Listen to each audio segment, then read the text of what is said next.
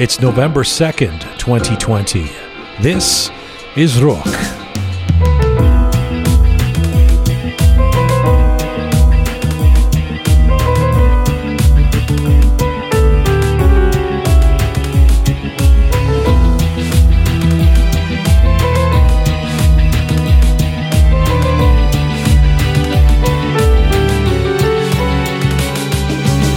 Was born and raised in Iran and had an entrepreneurial spirit from the start, learning how to build a computer at the age of six in Tehran. She moved to the United States in her 20s and has spent the last decade or so building startups in Silicon Valley. And now, through her hard work and persistence, she has struck gold. Elnaz Sarraf is the founder and inventor of the Roybi robot, the world's first ever AI powered smart toy to teach children language and STEM skills. And Elnaz's invention has landed on the cover of Time magazine. She joins me plus the Rook team on letters, links, and Lubia Polo. This is Conversations from, to, and about the Iranian diaspora. I'm Jian Ghomeshi. This is Rook.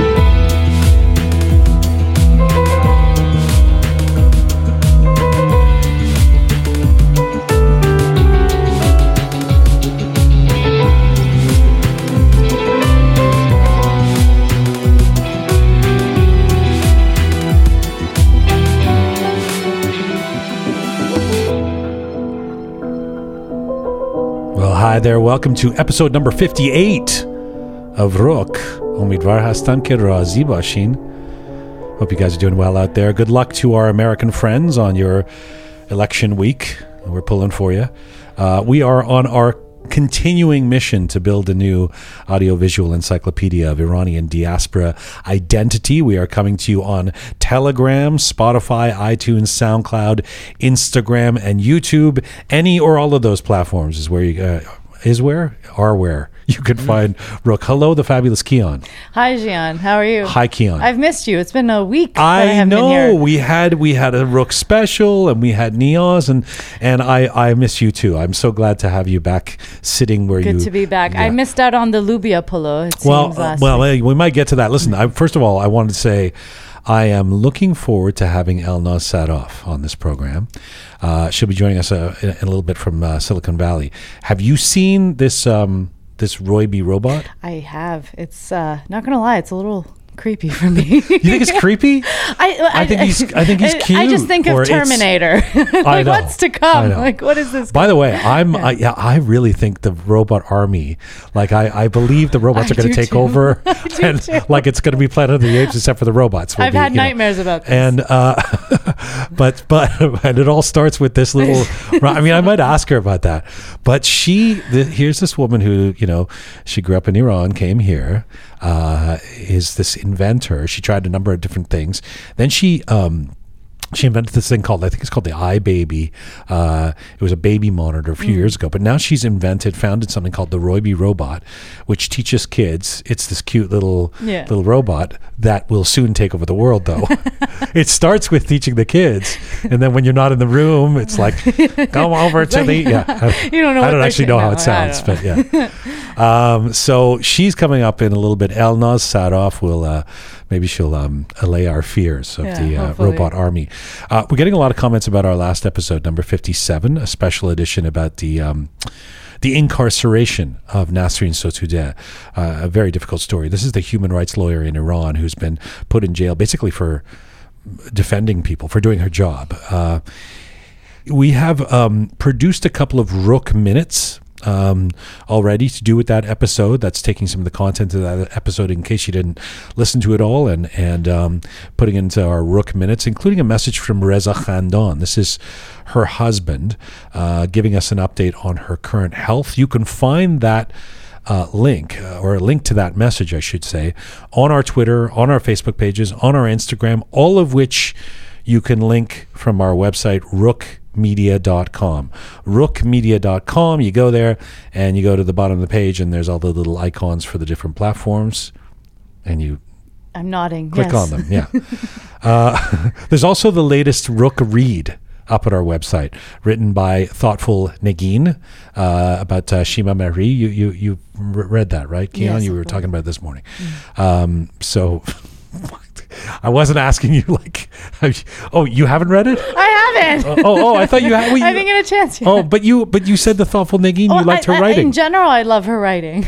okay. Oh my all god, right. this All is going really well. Have you read? all right. All right. listen, uh, uh well, uh, listen to, to uh, the fabulous Keon and everybody out there. Go to our go to Rook Reads at the website. Do you know, Keon? Do you know how to find the website? Yes, I do. Rookmedia.com. Yeah. Uh, by the way, Yes. w- uh, what I do know that you may know is that did you notice what thoughtful Nagin brought into our office space today? Côtelette. Yes, Oof. côtelette. And who did she make the côtelette for? Was it for Reza? No. Is it your birthday? No, listen. No, Oh my! That's she made it. She made it for everybody. she made the côtelette for everybody. Did Reza eat it all? No, Reza hasn't eaten it all. It's there. I mean, I, a few people have sampled it. I'm going somewhere. What with am I this. missing? What am I missing here? Well, what you're missing is she made the côtelette for everybody. People bring in food For- into our mm-hmm. office space, mm-hmm. and we all share it. yeah, Yeah. that's the In idea. some cases, some people don't want to share. Which cases is that? Well, I think you know. I think you were listening to the show last week. You know this story. Oh yes, yes. I wasn't here for this for the infamous finishing of the Lubia Polo by. That was mine. So let me let me let me let me just recount the story All right. for those, Yeah. including Keon, who don't listen to the show. hey, I had to listen. So uh-huh. So Captain Reza, you know who that is, right? Yes, I Where, how far so. back do we have to go, Keon? I believe so. Yeah, right. he's the tall one, right? Yes, yes, yeah. Okay, so Captain Reza, uh, we went to Captain Reza's new girlfriend's Oh, place. you have a girlfriend. Yeah. I heard. Yeah, that's Yeah, yeah. And uh, and his girlfriend uh, had some made some lubia polo. Ooh, lovely nice night. catch. Shia was She's there. a winner.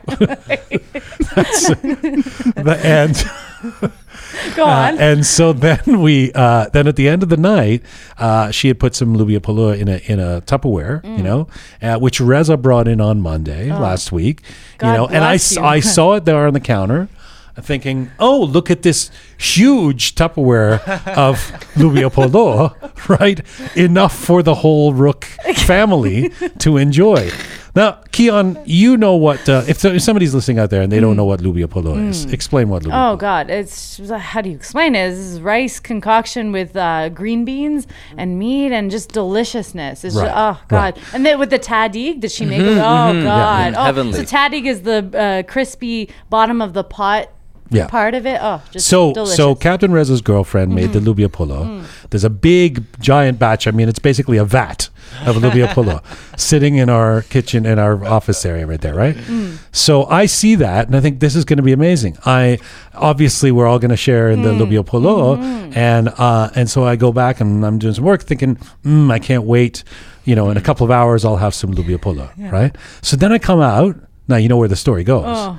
Yeah, I come and it's it's it's like it's like a uh, after a, a hurricane, and then when there's just like things sitting on the on the ground, there's like empty pieces of Tupperware just like lying around. I'm getting emotional. Yeah, with the, z- z- like a, a couple of crumbs, maybe a couple of things on the ground that Oogie can eat. You know, like the dog when he comes in. You know, nothing, Who zero, did this? zero, Who's right? responsible? And I I look around. I'm like, uh, Ponta the artist. Did you eat the? You know, producer Susan. I, at least I thought. Here's what I thought. I thought that everyone else had had some of the lubia polo, and they just thought that maybe I had some. Like it was. Yeah. shared amongst everybody, right? Yeah. So I and I go from person to person. I'm like, producer Susan, you had the what lubia polo? She doesn't, you know. And Ponta the artist knows nothing about it. You know, a Captain Reza, and and turns out that Groovy Shia You didn't. has eaten all of the lubia polo. You monster. It's uh no, I mean it's fine. Is It's fine. it? Well, I'm just saying that if I were to go now and eat all the côtelettes, what kind of an impression would you? I think you should. he deserves that. and and he didn't even flinch. Like I was like, uh, Shaijan, uh, Yani Hamashori, you you ate all of the, and he was like, yes, it was my lubia polo. I mean, he claimed it like it was like, he was shameless, shameless lubia polo, uh, you know, hoarder. Uh, so And uh, for people who don't know, Shia is the skinniest person you've ever met. Like he's Yeah. thin and like in shape, and It's, you it's, the, wouldn't. it's the weirdest thing Just too because disappeared in thin air. every day like when we're working on the show like and Shai is editing he orders like Uber Eats or whatever when you, I, I don't know before or after he's eaten eaten all the lubia polo and it'll be like two hamburgers and like a mound of fries and onion rings and I'm just like Where does it Shia go? what is the know. secret This here? is not fair. yeah, yeah. It's crazy. And he's like this like cool artist guy. You would expect like him to be eating like quinoa, you know, like a some. Vegan I am eating. having some kale. You know, it's like greasy burgers and like you know. Anyway, So uh, Shia, what do you have to say for yourself for finishing Okay, the Lubia actually, Polo? this story has another chapter Oh. that I'm going to reveal it The right plot now. thickens. oh, That night, we left uh, Reza's girlfriend's house, and Jian, Jian uh, actually gave me ride. yes, Thank you very much. You're welcome. for yeah. yeah, because I share. And I after like to we share. passed, and Yeah. after we passed uh, two streets, Reza called me and said, "Oh, Shaya, you forgot to take your food." And Jian said, "Forget, forget. Uh, he, he will bring on Monday. You can eat it on Monday." okay, again, that that food was mine. All of it. Listen, Kia, let me let me tell you something. This is like like you, you know when you you got like a cooler with bi- like 24 beers in it at a at a party. It's like it was like that size sitting in our office of Lubia Polo. That doesn't matter. It, it could have fit a child. you know, it's that much Lubia Polo. And this guy, I thought, ah. okay, so we're sharing the Lubia I guess the Persian culture didn't really And affect here's the, here's the thing too. Like i would even you know i i, I said to like even just out of, out of tarof like i'd be like hey shia i- you know uh, like if i were him Yeah. you know i would have said if he had said to me by the way uh, do you want some of the uh, i don't know uh, some of the, it's supposed to be in Is I need- French? wow, I need to be stoned to properly do the Shia impression. No, if he had said, uh, if he had said, "Hey, listen, uh, do you want some of the Lubia Polo?" and and I got the sense that he wanted the entire case of Polo, you know, I would have said, uh, "No, Aziza, merci, khud bukhor. You know, it's fine. I don't have to have any." But there was none of that. There was none of that. He just he ate didn't. it all. He didn't talk to anybody. I mean, everyone was looking at me like Ponta the artist. And people were just like, "I don't know what happened to the Lubia Polo." You know, like Because it's Lubia Polo. I swear if, if it's Qeime Oh, or you're anything, right, I, you're I. I would share. But Oh, Lubia Polo, sorry. Oh God, Yeah. Lubia Polo's. That's ah. the problem. Where was my share? What is this? I know. Right? Well, that's why we didn't call you in oh last week yeah, we didn't because want I would I would pull a Anyway, eat it all. the, the, the thought, thoughtful Nagin has brought in some kotlets. Mm. I'm scared to, to go and see whether it's still there or not. It's not Lubia Polo. So Shia didn't eat it all. Ch- We, uh, we, it's the U.S. election this week, Oh, and uh, who knows what's going to happen here. Um, Kian, what are you nervous about? You're nervous, I'm nervous just that Trump, nervous in Trump might not win again. Either way, hey, I don't bring up my political views on this right, show. that's right, But right. either way, I'm nervous. I think in any case, Yeah, it's, it's a going to scary be time it's a for scary time. Well, unless there's a, uh landslide, you know. Uh, Yeah.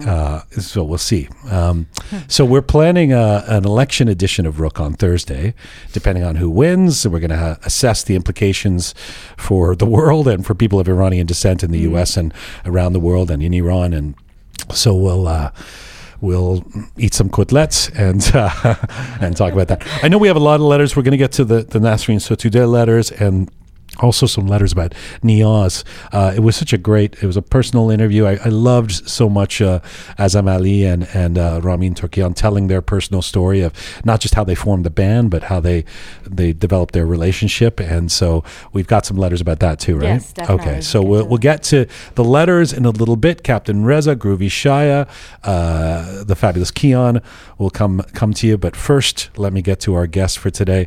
Uh, well, actually, let me introduce you to Roybi, the world's first ever AI powered smart toy to teach children language and STEM skills. It's a cute little robot, Roybi, and she, or he, or it, made Time Magazine's 2019 Best Invention list.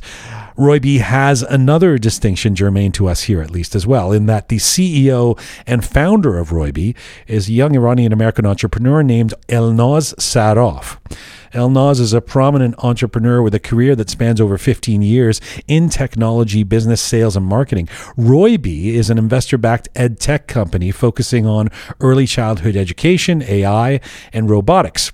Roybi has been the winner of the CNBC World's Most Promising Startup to Watch Award in 2019, as well as the Create the Future Awards by Pluralsight, a finalist in the Fast Company World Changing Ideas 2019, and Best Invention in AI Hardware by Achonics in 2019.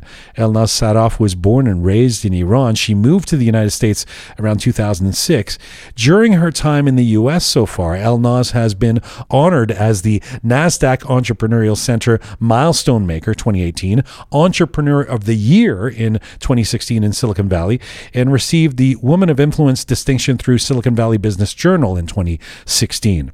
Elnaz is also a board member at the Consumer Technology Association, Small Business Council, and has been appointed as senator to represent the United States at the Grand Assembly of the World Business Angels Investment Forum.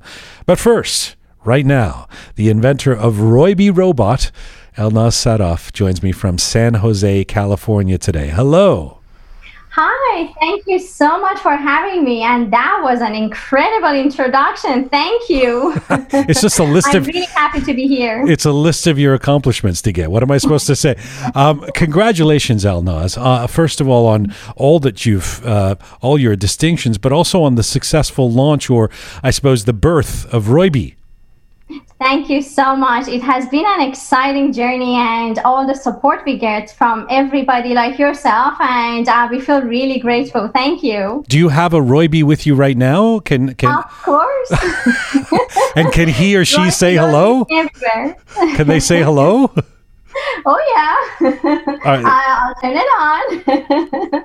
yeah, and then you you will definitely hear uh, its voice. Okay. I noticed you mentioned he, she, it, and uh, that was quite interesting because you know we um, specifically try to make sure we don't assign any gender to Roybi because we wanted to make sure that the kids feel comfortable. Sure. And uh, some kids call it he, some uh, some kids she. So it's, it's really interesting to see. Um, oh yeah.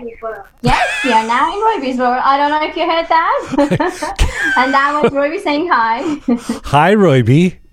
All right. I don't know. Am I allowed to talk to Roybi or does Roybi only listen to you? I, I love. I I already love Roybi, by the way, and I'm I, I'm so exci- excited because I know that um, uh, this has come to Canada. It's expanding all over the world, and so um, I mean, I'm not an early childhood uh, kid, but I but Roybi could probably teach me a thing or two. Uh, they're they're great. So um, I'm going to ask you all about Roybi, Roy B Robot, but um, it's been fun learning about you in the research process and how you've become this uh, entrepreneurial phenom in the tech space. You grew up in Iran, you were an artistic kid, and the story goes that your parents made sure that you learned how to paint and play music and speak English. But then there's one bio of you that says they also taught you to assemble a computer. and I was thinking, like, okay, I mean, not a lot of kids, you know, uh, most of us are playing with Barbies or, or playing soccer or assemble a computer. What what was that all about?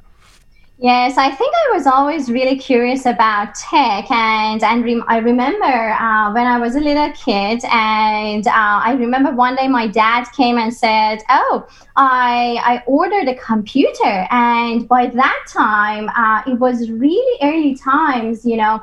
Uh, not so many uh, people knew about the computer, and I remember we only had a few of them back in actually Tehran.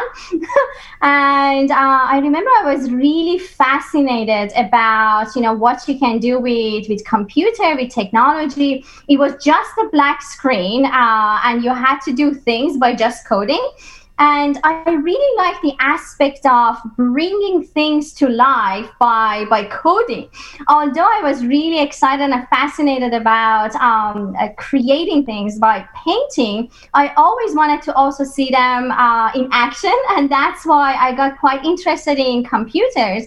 And I remember I spent a lot of times, even with my father, to to assemble computers. I would spend a lot of time, you know, learning about um, coding and creating programs, and that really helped me even to this day. I have, I feel I have a common language to to talk with our engineers, especially when they talk about. Um, difficulties, challenges on uh, creating uh, and working on the technology of Roybi, and that really gave me the opportunity to um, to learn more and be able to uh, invent something quite interesting. So you were, was this Tehran that you grew up in? Yes, yes. And so you're a little kid. How, how young were you when you started? Uh, that you're the, you're a little girl in Tehran assembling computers with your dad. What age would you be at this point? Maybe like um, six, seven, or, or even earlier. Because um, again, I, I remember we only had few computers that recently came uh, and were made available in in Tehran. And, and I remember I was the only one in the family to um, to have computer, and uh, the the other kids in the family would always come and visit us and try to play with the computer with me, and it was really exciting.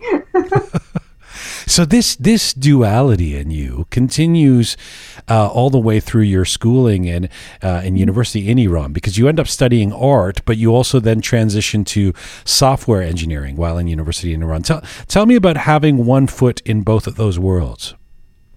Um, it was quite interesting. You know, uh, first of all, I was really fortunate that my parents agreed that I study art because, as you know, especially with the culture, it was uh, either I should have become a doctor or an engineer. Right, right, right. but um, early age, when I was a teenager, um, I, I constantly told my, my parents I, I want to study art and um, they they were fine with that. And that really really helped my uh, you know my skills and um, the the way to be able to create and my creativity and then as I got more interested in technology and uh, especially with computers, I decided to change my major and study software engineering. And again, the reason was that, uh, okay, I can create, but I need to also give them life, right? and uh, being able to bring those like designs or um, the, the things that I or drawings that I created uh, to life by coding them, making them, for example, even um, animated movies or web pages, for example, really got me interested in going into uh, software engineering and even get more skill sets. I mean, this is a, a just as a sidebar, and I, I, and and I'm sure this is too difficult in terms of a to make vast generalizations. But is it your experience that the people who are successful that you know in the tech sector, say in Silicon Valley, um, tend to be artistic. I'm trying to think of the icons of someone like Steve Jobs. Uh, I, would sense that maybe you know a guy like that is a creative mind, obviously, and and maybe artistic. But I'm not sure I, w- I would think of Bill Gates that way. Is there is there this underpinning of art that that informs what you do? Um, for me, at least, I, I believe so because, um, you know, when you you're able to think about the creative aspects of things for example to give you an example uh, one of the reasons our robot is um, so uh, you know uh, exciting and gets a lot of traction is the look of it and yeah. personally i was heavily involved in uh, the design of Roybi um, making sure it is friendly, small enough, and uh, gender neutral, and something that makes people happy and smile when they look at it. And I think the experience that I have with art really helped me to get the product to this stage. So, to answer your question, I would say most likely yes, because um, if you know how to create, uh, it can really open a lot of doors and opportunities for you.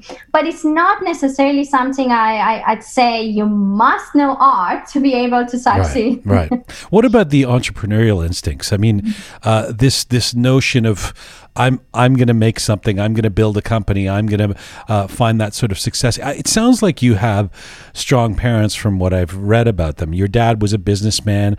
Your mom ran his businesses. Uh, did, did you have these entrepreneurial instincts by your teens, by your early twenties, even even when you were in Iran? Yes, I did. you know, it's, uh, interesting you mentioned that because uh, when I was a teenager, my dad used to even take me to um, some of his travels, especially to the borders. And um, you know this that on the borders, you only see men and uh, people that actually run a business. You don't see kids and especially women. But I, I used to go with my dad, uh, and the reason was that he always wanted me to see these things and be a strong person. And I think growing up in um, such an environment, it's really helped me to to shape the um, you know the the future of uh, my my desire to become an entrepreneur. Uh, and I always wanted to have my own businesses. Again, maybe it's because I grew up in uh, in a family environment that we we ran businesses and we were very involved. Uh, but I never uh, could actually be part of um, you know corporate world to have nine to five job, and uh, that was really not satisfying for me. So uh, when I think about it, I think my my childhood and being able to um, do a lot of things with, with my parents really helped me in my journey. By the 2000s, by the mid 2000s, you make the um, decision, the pivotal decision, I guess, to move to the United States from Iran. Was that a difficult decision?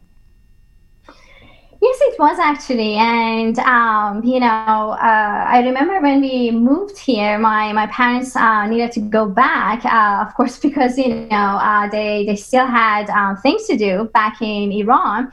It happened very quickly, so we didn't have enough time to um, take care of everything and come here.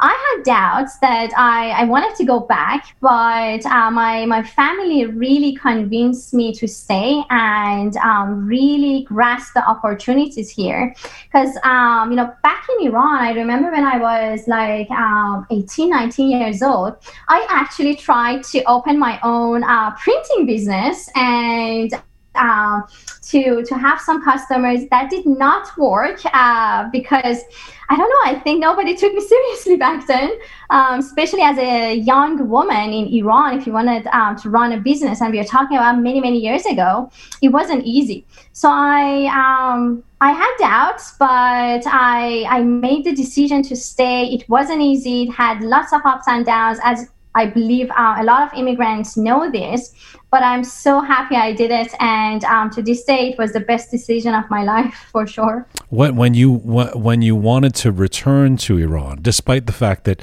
um, partly because of the heavy patriarchal society there, it, it, had been difficult for you to start this business and a lot. When you're in the states in the beginning, and your instinct is, "I want to go back, mom and dad, I want to go back." W- what was it that you what was the allure of going back? What what was what was back in Iran that you missed when you first came here? Um, I think you know when you move to um, to new country with a new culture, uh, it's it's really difficult to to adjust, especially that uh, you barely know the culture, you uh, you barely know uh, people, you don't have friends. I, I miss my friends, and then my parents uh, would uh, would go back. So I, I wanted to be with my parents because that was the life that I knew. But um, you know, I, I really tried to uh, put those behind and look towards future and make the decision to uh, to basically stay. But even to be honest with you, even to this date. Um, I, I always think about my childhood memories back in Iran and um, the, the amazing culture that we have. You know, uh, it has nothing to do with politics and things that go around. It's, it's about the country, the place that we grew up in, and all the amazing, great memories we have there. So I still miss those uh, memories and so many great things back in Iran we tend to look at, at people like you um, uh, net right in this moment as you're ex- experiencing tremendous success with Roybi and think, wow, what a success story. She's got it made. She, you know, she, she, she, she probably had a great start to things and it all went well. Uh, I, I was watching an interview with you where you said oftentimes we, we look at um, companies that way. We see them from the outside and we look at a successful company and go, wow, that's, it's, it's running perfectly. And we don't know exactly all the difficulties, the challenges they've surmounted on the inside. And your story is one of fortitude, not surprisingly, like a lot of entrepreneurs and like a lot of people in, in business, and certainly like a lot of inventors. You, uh, a few years ago, ended up having huge success with the invention of something called iBaby, baby monitors. But before that, you'd been here for a number of years. You'd been here, meaning the West. And you've said that you, you tried starting a number of businesses and failed. Uh, tell me about what you learned, Elnaz, about yourself an Iranian immigrant, a woman in the tech space, uh, to keep getting up and dusting yourself off and continuing after experiencing that failure? Right. Um, you know, I I really learned that um, those failures are actually lessons that we have to learn along the way um, the person I am today is very different than a person even um, like five years ago. And the reason is that I experienced a lot of challenges, um, lots of ups and downs, and really made me become. Uh, tougher, make better decisions, and really also helped me to to listen to people around me, whether it be my my team, advisors, even family members. And I, I remember uh, my early ages. You know, I, I I was a stubborn person. I I thought, you know, I know everything, I wanted to do everything. But gradually, I learned that in order to succeed, uh, we, we need to have the right people around us and listen to people's advice.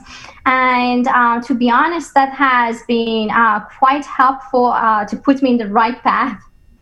Okay, so there's a couple of things that you've said there that I want to just uh, deconstruct. The, fir- the, the, the, fir- the first part of it is just in the moment. If I don't know if you can think back, I don't know if you're so dizzy with success now that you can remember your failures. But if you if you think about one of those moments where you had worked hard on start a, a startup and you'd gotten some funding and you'd really wanted this to work and it didn't um, what what did how in that moment, if somebody's listening out there right now and they're at the bottom of the rung, they've just tried and it didn't work. How did you turn that around in your mind? How did you find the incentive to say, "I'm going to try this again," rather than, "Okay, I, am packing it in. Uh, you know, I'm I'm, I'm going to get a day job doing something else, or I'm going to move back to Iran, or I'm going to I'm going to." Well, tell tell me about that moment. Sure. Um, you know, it's um, it's an interesting subject to talk about um, because as you also mentioned, uh, you know, when everybody looks at successful companies, they they think, uh, oh, it's easy, but it's not even right now. You know, in the eyes of many people, they um, they see a lot of success around Roybi, but what they don't see is we are still making mistakes. We are still learning from our mistakes, and I think that um, you know, for for me, what I can say is if we make a mistake, uh, we, we realize it and we try to make changes.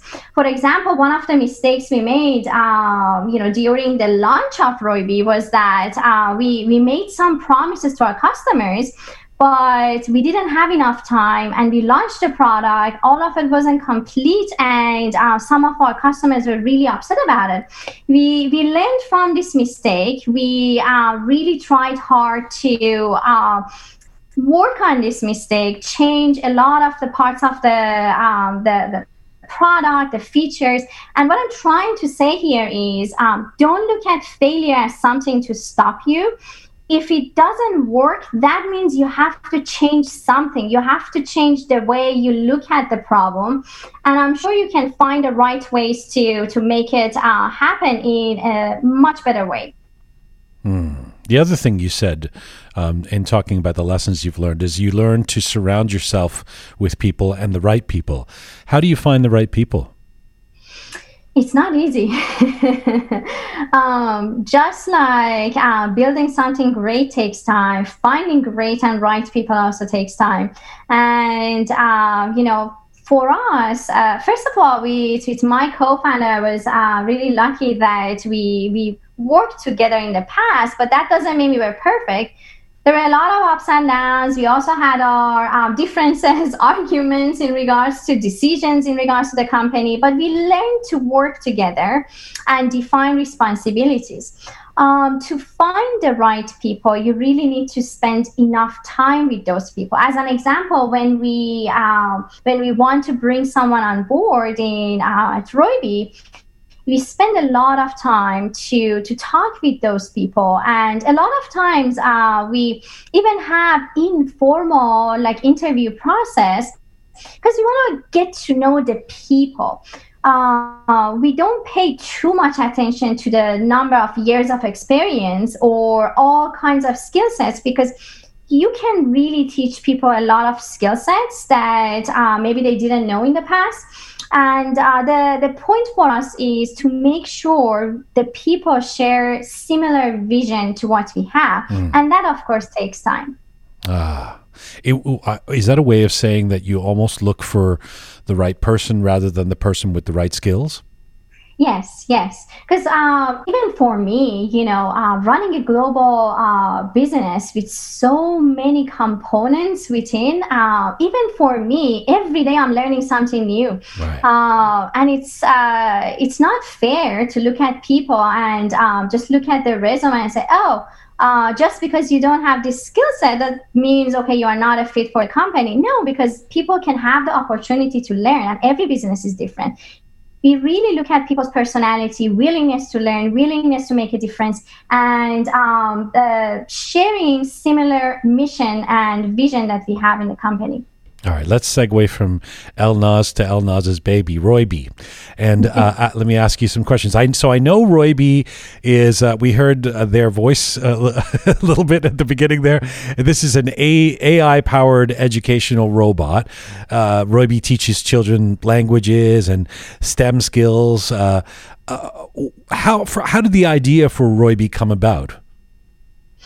Um, I think some portion of it is uh, based on my personal experience. You know, I, I saw how learning different skills and even learning English at a young age really helped me to to build my my future uh, when I moved to uh, to the US and also it uh, partially was also based on experience that i worked with parents for over five years through my previous company. I, I learned a lot about the pain points what they wanted to see for their children as they grow up and education was always something that uh, would come up. They, they would always ask me uh, what's next? And uh, and of course when the idea of Roybi started uh, it was very different. We uh, we were thinking about an educational product but it was on a much broader um, scale and i'm really happy that we did a lot of research and work focus group to narrow down to language learning because we realize, and I always say this uh, if you can communicate well, you can learn about many different skills, and language really helps to build the future of um, children. Uh, being a better uh, communicators. And um, that's how we came up with, the idea of Roybi to, to bring our advanced technology, AI, to help children learn languages based on their learning ability and interest. Okay, so if you can, uh, uh, if you can do this uh, briefly, how how exactly does it work? The kid sits in front of cute little Roybi, and uh, does it? and does does the child say something to Roybi, or does Roybi just start speaking language, or how does it work? so right now, Roybi has um, content in English language, and we're adding Mandarin by the end of this year. So it would be able to to teach kids. Um, uh, not not just of course uh, different subjects in English, but also in Mandarin language. And what uh, how the interaction is? Um, yes, so we have different types of lessons on a daily basis, and children would go through the lessons, um, talk with Roybi, respond back, and we also create reports. Uh, for example, even pronunciation scores uh, the number of words they spoke, and we share these reports for parents and educators. In terms of personalizing their um, their experience, that is something that uh, it is our patent pending technology that is going to gradually come in as we start learning more and more about um, children and their interests. We would be able to gradually adjust the content based on that. To give you a small example, is um, for example, if the child likes uh, to to learn more about animals, but they don't like to learn about math our technology would gradually be able to find the lessons that um, count, for example, animals, and that way uh, it brings more motivation for the child to learn how to count by counting animals. This is a very small example, Right, right. but it's going to be very effective. You're replacing teachers with this Roybi. People are No. losing their jobs. so how how how uh, again though I I because I don't have a Roybi in front of me yet. Uh, I how does so does the parent or the or the teacher sort of turn Roybi on and and set a, a lesson for the day or does the kid just is the kid just always playing with Roybi? No, they can um, they can play with it at any time. Uh, we created uh, basically safe guided learning capabilities through artificial intelligence, and what that means is um, Roybi comes with uh, a button on its neck. So when the kids press that, Roybi starts its lessons. And on a daily basis, is um, is teaching like different sorts of subjects, and they, it also comes with a charging plate uh, with uh, three buttons that the child can play uh, again lessons, stories, or even take actions, play games with Roybi during some lessons. And I understand that uh, facial detection and emotional detection are part of the focus of Roybi. So, can you can you discuss how Roybi reacts? Say if Royby detects that the child is sad. Mm-hmm. So right now, for for the facial detection, uh, Roy when sees the child around, it says hello and initiates friendly conversations. We also added um, new capabilities to Roy that combines with the face detection and also uh, some of the sensors that it has, and it gives kids um, some. Uh, health suggestions because of the pandemic situation we added uh, new capabilities. For example when the kids put Roybi down it can see and sense and it tells them to wash their hands. And uh, we we got a lot of excitement from parents about it. And for emotion detection right now um, what we are using it for is to evaluate the child's reaction during the lesson times. So if the uh, when the lesson plays the child is excited we know that that lesson is um, something that performs well for them and for uh, being happy and sad right now it doesn't react uh, in terms of responding back but it evaluates during the lesson times in terms of um, the, the child's interest This is amazing. So the Roybi learns. yes Is there is there a is there any sort of barriers or parameters around how much the Roybi can learn? How do you know the Roybi's not going to take over? you're you're, you're gonna you what have you created? What have you created? You're gonna get home and the Roybi's gonna make be making scrambled eggs and be like, uh, I told you.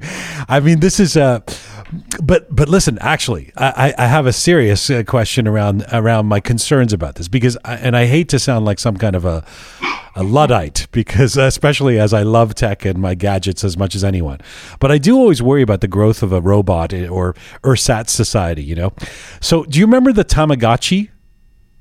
yes Okay, the Tamagotchi was this digital pet that came out in the late 1990s. Millions have been sold. I had one, and it was really cute. But the knock was that kids would get emotionally attached to this digital thing and devastated if it ever stops working or malfunctions. Uh, obviously, no device can replace human empathy and care. How do you mitigate these kinds of concerns, the emotional attachment of a kid to the Roybi? Um, that's a really good question. Uh, you know, we, we hear so many stories. Even right now, we uh, we hear that kids look at Roybi some uh, like like a friend and companion. That they they even talk about their entire day with Roybi. But you know, kids, uh, based on their personalities, they they get attached to their toys, or sometimes even their, their blanket. They don't go even out without their blanket or dolls. You know, so it's it's not something that we would say um, it's. Um, it's it's a behavior that um, causes. Uh, I mean, I, I'm trying to find the right words um, to make sure it makes sense. So what happens is um, children play with their dolls and toys every day, so they get attached to it. But even, uh, for example, like tablets or, or phone, But the point is now they have a robot that they, they can play with it, have fun, and also learn. So that's that's not a bad thing. And what we try to do is we limited the amount and duration of the time that children work with Roybi. For example, the lessons are less than five minutes.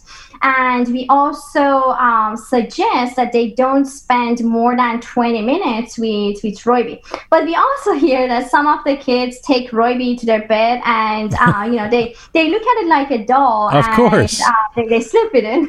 He's so, So cute. It's not necessarily a bad behavior, but um, uh, to your point, uh, kids get attached to things.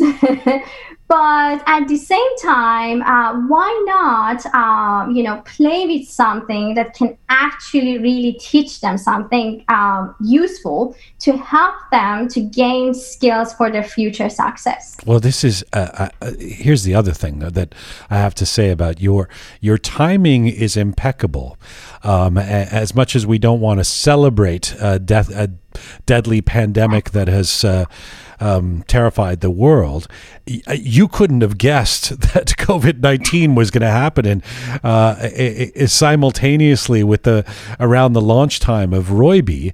Um, this this seems like a particularly important time. Like like when I'll be honest, when I first started hearing about Roybi, because it was only in the last few months, and then went set out to research you, I thought this was actually in response to COVID nineteen, um, because it because studying from home has become so important in this period, and so your invention becomes even more significant.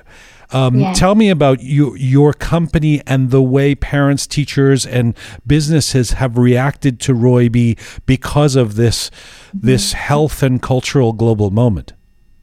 Yes, um, it, it has been, uh, you know, challenging when pandemic started, you know, because of its effect on businesses, people around us, and uncertainties. That's what's going to happen. But at the same time, I keep saying, you know, for for what we do, it turned out to be uh, very positive because more and more now people are understanding that the learning can actually continue at home or even uh, get initiated at home and it doesn't have to be always at classrooms.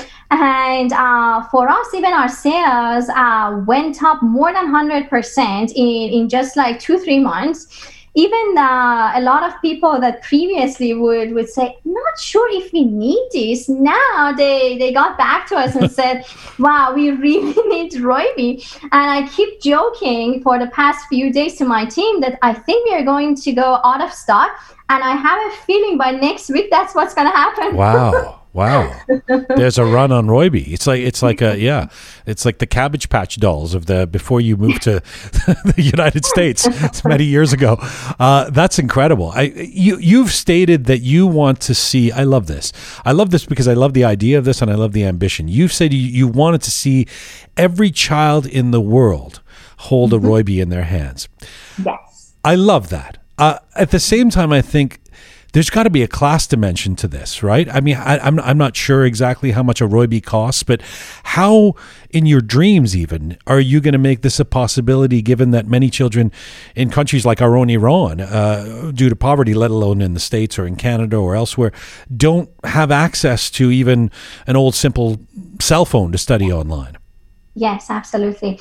Um, there are many ways that we are we are now working on our um, strategies, and and of course, one of our um, biggest mission is to to provide quality education to all children around the world.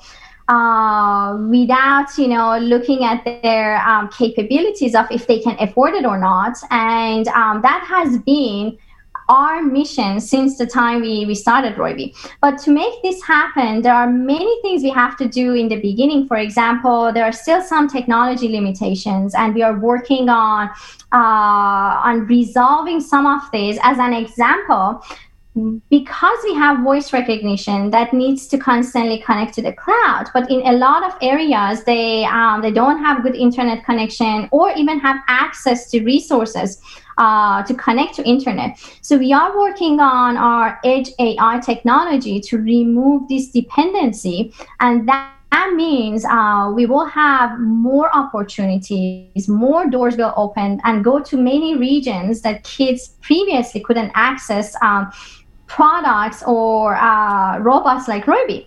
And other aspect is we are continuously looking to uh, form partnership with uh, government entities and institutions in order to get uh, more support and funding from them to make Roybi available to as many families as we can.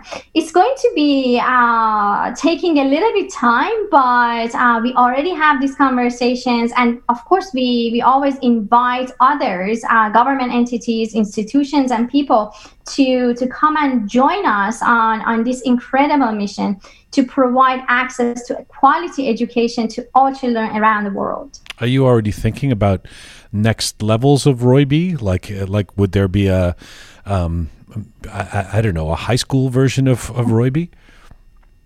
Of course, uh, we are already thinking about uh, the next generation for uh, with more powerful uh, processing system because you know as Roybi gets more content and needs to process faster and better, we are looking for next generations and also extending the age range as we add more uh, features and capabilities to Roybi. Can you prove that you had that idea before I said it? Because I think uh, I think I should have patented that before the words came out of my mind, um, my mouth. You, you Roybi was featured on the the cover of Time magazine uh, as one of the best inventions of 2019 last year. How, how did it feel, Elnaz, to see your product on the cover of one of the top magazines in the world? I don't think I can find the right word to actually explain that and um, to to really tell you how I felt. But it was quite interesting because um, we actually didn't know we were going to be on the cover until the moment uh, it actually got published. and I, I remember um, Time reached out to us and, and told us that um, they selected Roybi for uh, one of the best inventions. And it was quite interesting and created a lot of excitement in the community because Roybi was the only product in early childhood education and early childhood education has been missing a lot of opportunities for many years. So that was quite exciting already. And and I remember I woke up in the morning and I saw another email from uh, from Time that said, "Congratulations, you made it to the cover." and I I almost felt I passed out. That's how they let you know. They send an email. That's it. That's it. Yes. Wow. And then they sent us the cover, and uh, of course we got uh, lots of copies of the magazine and uh, about one month later, uh, Roybi was again on the cover of Time magazine, but this version was Time for Kids. So we ended up two times on the cover. You know, I'd be re- remiss if I didn't ask you before I let you go. Because we've we've had um, uh, we've had actually a few guests of of um, women of Iranian background who have been achieving uh, amazing success in the tech sector on this show. Uh, and you certainly, I mean, you are a dazzling female entrepreneur, and and the, your ability to raise money for um, for your startups for these companies is is remarkable. We've heard a lot about the gender and race divide when it comes to the tech sector. We had Sepideh Nasiri on the show talking about women of MENA and uh, in in tech and how the challenges uh, that have at least traditionally been there, and and the need for change. Um, can you reflect on that? How much harder do you believe things have been for you and, and even Roybi as, as a woman and as a person of Iranian background? Or have they not?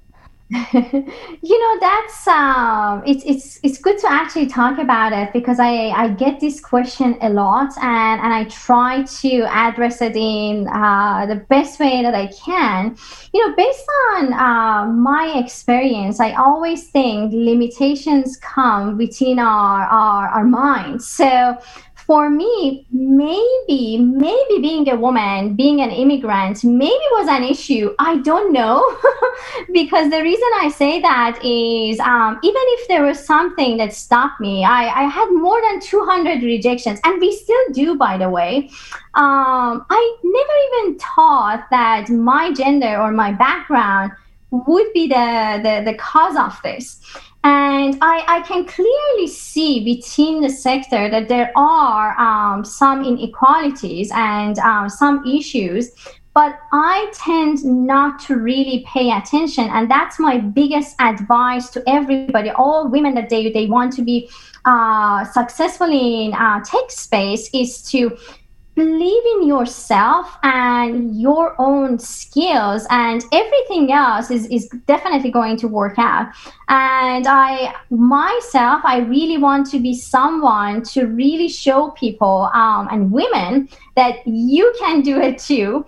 Uh, and i also got a lot of support from all kinds of people men women and uh, very grateful for all that support to get to this point Have you heard from people um, back in Iran? Do do they know about uh, Roybi? Do, do, uh, do they know about your tremendous success?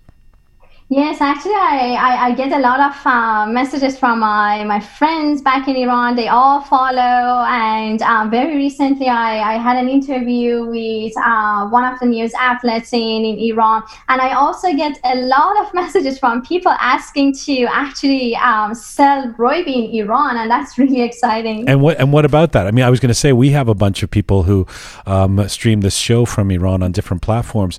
Would would they be able to get Roybi in Iran at any time soon? Um, possibly. Again, there are a lot of complications because we are a US based company. Um, makes it a little bit challenging, but hopefully uh, in the future, there are ways that we can definitely make Roybi available in, in Iran for sure. Elnaz, are your parents still around? Yes. and and what do they have to? What does your dad, the businessman who helped you assemble, learn to assemble computers as a kid in Tehran, what does he have to say about your tremendous success? Thank you. Um, I think my I have much better relationship with my mom, and uh, she's definitely my biggest supporter. And uh, we continue to talk about uh, you know where we uh, we were about like especially when uh, I moved here, and then even for for the company. Uh, like three and a half years ago when the idea started and today we, we continuously talk and all the family members including my father they're all supportive and very excited for where Roybi is going It's such a great pleasure to talk to you. Congratulations on Roybi and all of uh, you know, what you've been able to do on your journey. And um, we're expecting more from you, of course. Uh, and uh, I hope to talk to you again soon. Thanks for taking the time today. thank you for the opportunity really appreciate it and uh, looking forward to speaking with you more Merci, Elnaz. Khudafis. thank you Bye bye. Elnaza Sarraf, the CEO and founder of Roybi. Uh, she is a prominent entrepreneur uh, with a career that spans 15 years in technology, business, sales, and marketing, and a lot of awards. El Elnaz joined us from San Jose, California today.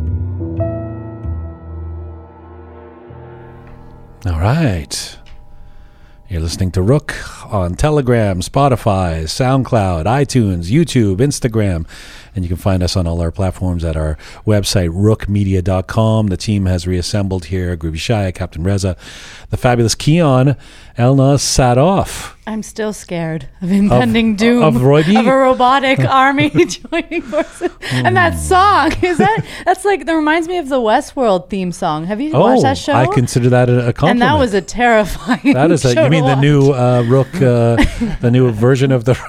What is he? You're just terrified. I'm just so scared.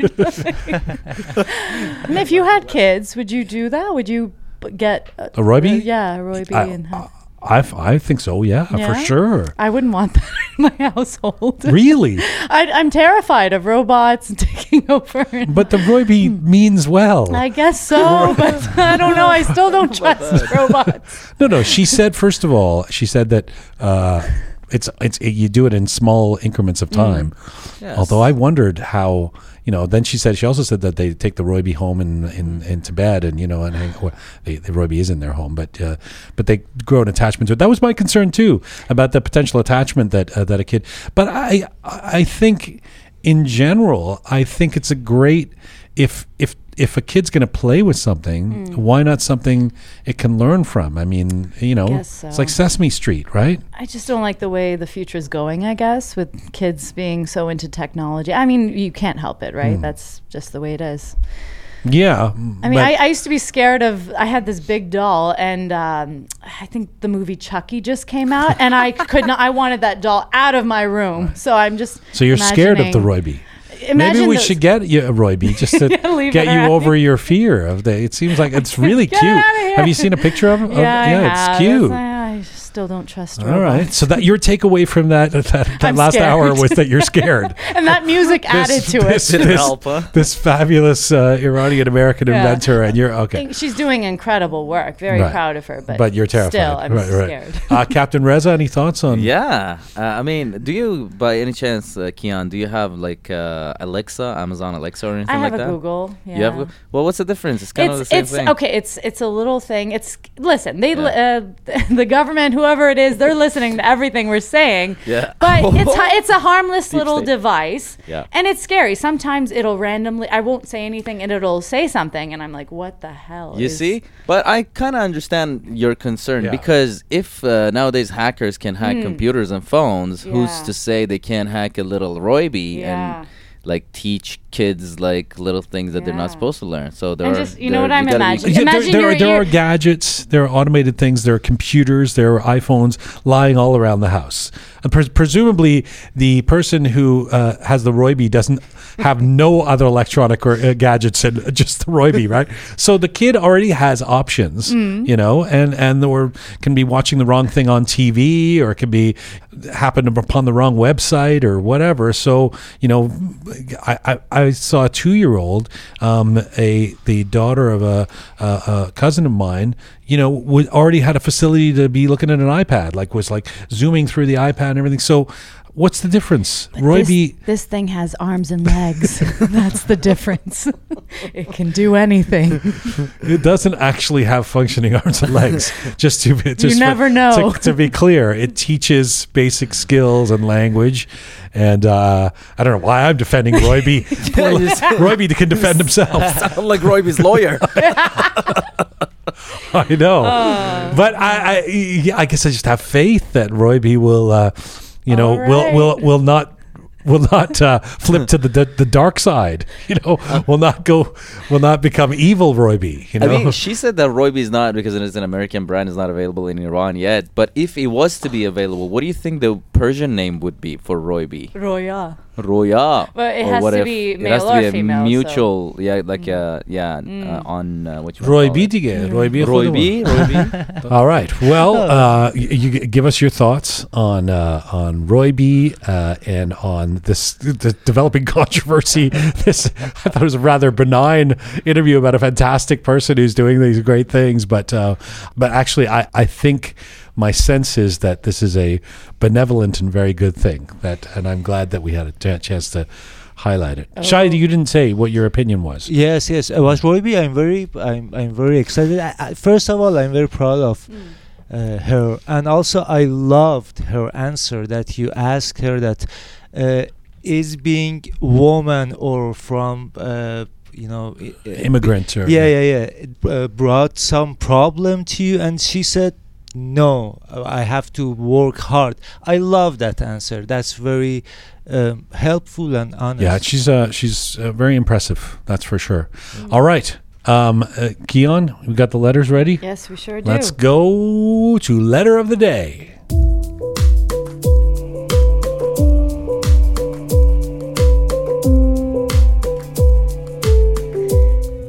Right. So last week on episode 57, we had a special edition of Rook titled The Case for Nasreen, dedicated to Iranian lawyer and human rights activist Nasreen Sotoudeh, who's been sentenced to 38 years in prison in Iran for defending those charged with political offenses. So on that show, we featured several diverse voices from around the world to talk about the importance of Nasreen and the symbolic nature of her case. So on YouTube, we have Afshin Qanbari Siakali. He wrote, Thanks to Rook Media and the invited guests for the comprehensive coverage of Nasreen Sotoudeh's long lasting struggle defending the rights of deprived people from their basic human rights in Iran. Although the narrative is heartbreaking to listen to, nevertheless, her fight against injustice is going to be inspirational to many Iranians seeking their basic human rights for many years to come. Here, here. Thank you, Afshin. Yeah, so then moving on, we have Gila Ibrahimi wrote, Every time I hear Nasreen Sotoudeh's name or listen to news about her, I can't stop crying and having a mixed feeling of pride and ultimate helplessness.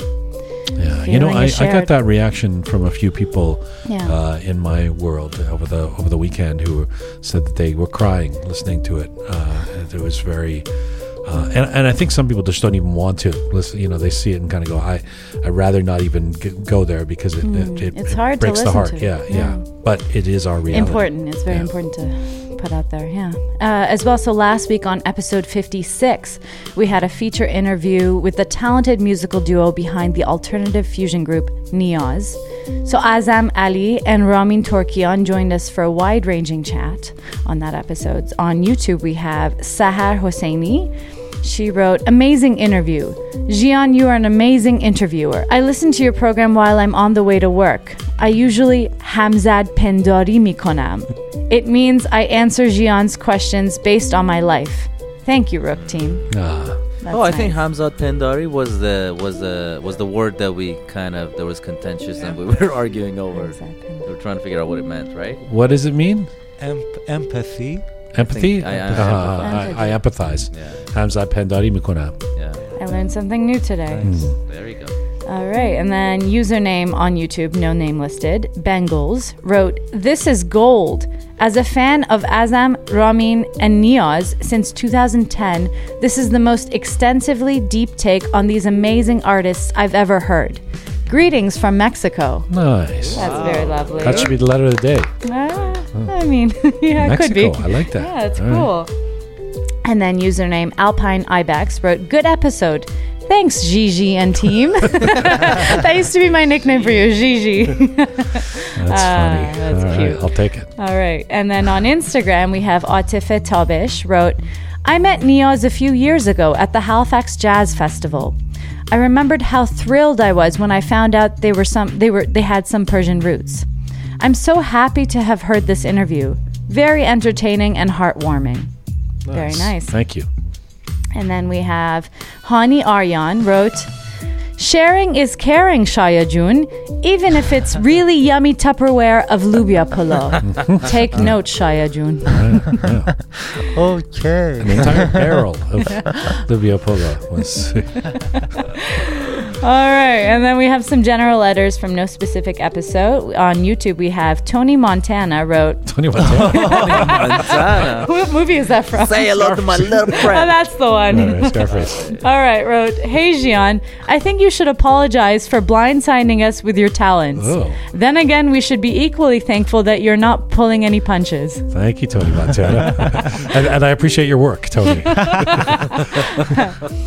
All right, so now it's time for letter of the day.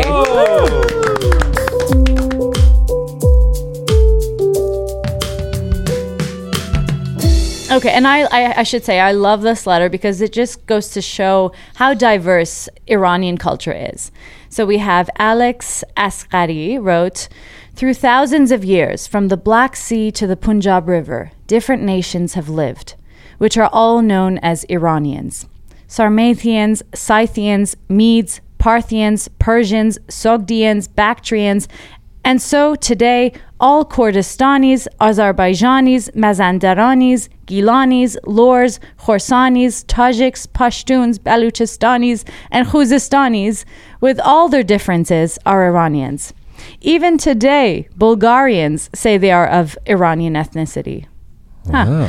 I like that. And as a half Kurdistani, I would say, can- yes. can get I, I behind think? I agree. You're half what? You're I'm what- half What is your mix? Off Azeri. But uh, well, I, that that's a very thank you very much, Alex Asghari. So that's the letter of the day. I think I just wonder if if uh, uh, I mean, are are Bulgarians saying that they're I've never- Iranian? I this don't is know. new to me. it this- well, you uh, uh, but you you can get behind this, huh? You're happy. I, I mean, I, I don't know that, but I, I right. should ask some Bulgarian and friends. Khoras, Khorasanis and, Khorasan, uh, yeah. Khorasan, they they every they all say we- Yes, Khorasan is in Iran, and actually it's And a I'm saying Azer- Azerbaijani, um, maybe some of them. I, I don't know. I'm. This is one that people are going to have to write in about because I.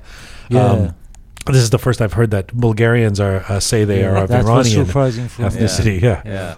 All right, that, mean- that part I'll look into. The kicker, the end of the the letter. Yeah. Um, but clearly, Alex As- Asghari has thought about this, and and um, info at rookmedia.com is where you can reach us or give us uh, your thoughts on any of our platforms or on our on our website. Um, interesting. Did you have more to say about that, Shaya? I want I wanted to say, say something about Khorasan that why we call it Khorasan Mm. because it uh, it's a state in east of Iran and uh, خورشید آسان طلوع میکنه so Ah. it's come Ah. Khorasan Well, that's cool. That's Yeah. beautiful. Thank you. See, we learn. We learn we from do. Shaya. We sure do. Always. Listen, at the end of the day, we all come from that great, vast piece of land that Mm. We're all the same at the end of the day, okay? Don't backpedal. You like this letter. non-Iranian, I do, okay? Through thousands of years, Yeah. with all their differences, they are Iranians. The French, the Germans, the Chinese, they are all Iranian. They say, you know, the Taiwanese, they say we are Iranian. We are Iranian. You know. George Clooney is from Isfahan okay, and go Barack back- Obama, the Khuzestani. Go back a Barack few Hussein thousand. Dige, Hussein Obama. Exactly. Go back a few thousand years and you'll get that. Actually, that you're right. It's not entirely untrue. Yeah. Uh, thank you, Alex Asghari, for the letter of the day. Thank you to our, uh, our team. Uh, see you next week, or see you on Thursday. See you Thursday. uh, Keon June. This is full time for Rook for today. Remember, for all things Rook, you can go to our website, rookmedia.com. Link to all our platforms from there. Thank you to the amazing team who put this show together. Each week, twice a week, producer Susan Ponta, the artist, thoughtful Nagin, the fabulous Keon, savvy Roham, Aghay Mehrdad, English Mohammed, Captain Reza, and Groovy Shaya. Thank you to all of you out there supporting us and sharing our content. Please subscribe if you have not done so already. Find the tabs on our website. Find me on Instagram at Jian Ghomeshi. And what's left to say except wait for it. Here it comes. Wait for it. Just about here. Mizun Bashin.